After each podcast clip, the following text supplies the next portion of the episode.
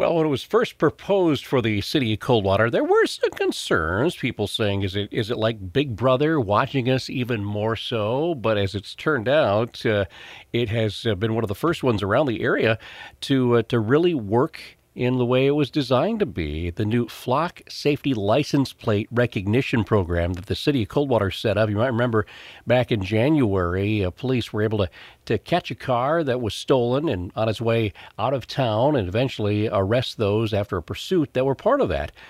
On the line with us is uh, Holly Bailin, who's the uh, the director of communications for Flock Safety kind of walk people through what is the the, flock safety license plate system that uh, that, that, we've heard about, uh, and now again, obviously had a very successful story here for uh, for for Coldwater and Branch County. Yeah, uh, and that's great to hear about the success. Uh, we always love to hear those individual community stories. So the flock safety license plate recognition system. It's a network of license plate reader cameras. So these are not your typical video cameras. They actually capture still images of license plates and vehicle details. They're motion activated, so activated by a car passing by. And once they capture that image, they compare it to different state and national crime databases. So think the FBI's National Crime Information Center or the Amber Alert database.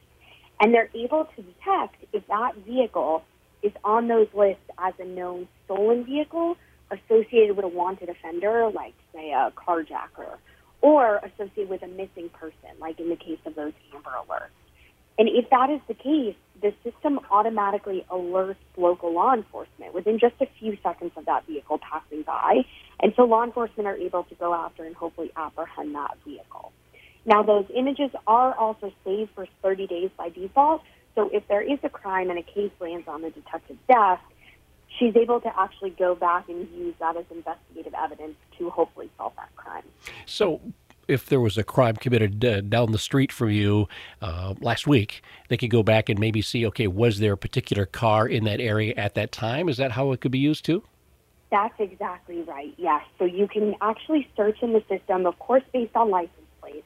But let's say, for example, there's a hit and run case, and the individual who was hit, the victim, you know, maybe they don't, they didn't, they weren't able to capture a, a image in their mind or a memory of the entire license plate, but they know it was a white Jeep with a roof rack. So in the system, a detective could actually search by the make, the model, and certain features like a roof rack of that car, pull up the vehicles in the area that match that description at the time, and then are able to hopefully identify which vehicle it is.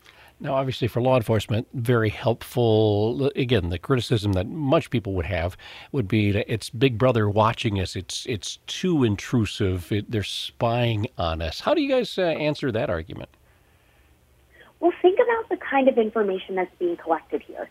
It's not facial recognition. It has actually nothing to do with the driver of the vehicle. So there's no uh, information within the system on who the registered owner is of the vehicle, names, birth dates, nothing like that.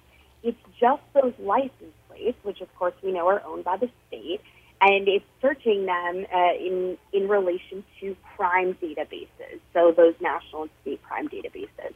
So that's kind of the first thing is just what information it is and what information it isn't. The other thing that we think is really important is who owns the data. So Flock Safety doesn't actually own it. The local law enforcement agency or the city, the, the customer, they actually own the data, which means it can never be shared or sold by Flock Safety. And it's only kept for 30 days, after which it's automatically hard deleted. As we said in this case, back January 26th is when it caught the license plate of that uh, stolen vehicle. Eventually, police able to uh, to track down the vehicle, uh, arrest two suspects, multiple charges, including possession of that stolen vehicle, resisting arrest, and, and possession of, of meth. How quickly is this spreading across the country, and are there other success stories that uh, that you know of? Countless success stories, and it's, it's spreading because it works. So Flock Safety is in 47 U.S. states now. We work with about 5,000 law enforcement agencies, and you know we're really seeing literally hundreds of crimes helped solve through this technology every day. Everything from homicides and carjackings and assaults, all the way to your more quote unquote simple property crimes like auto theft, but we know that those really affect families. I mean, those are those are really important crimes to hopefully get solved. Mm. Will this eventually be rolled out? Do you think uh, on interstates and, and even on a wider basis? So our bread and butter is local law enforcement. Those are really the folks that are, you know, working hard in our communities every day to keep our families safe. We do work with some uh, highway patrols in certain states, but you know, our, our real bread and butter are just these cities and counties that want to help solve crime.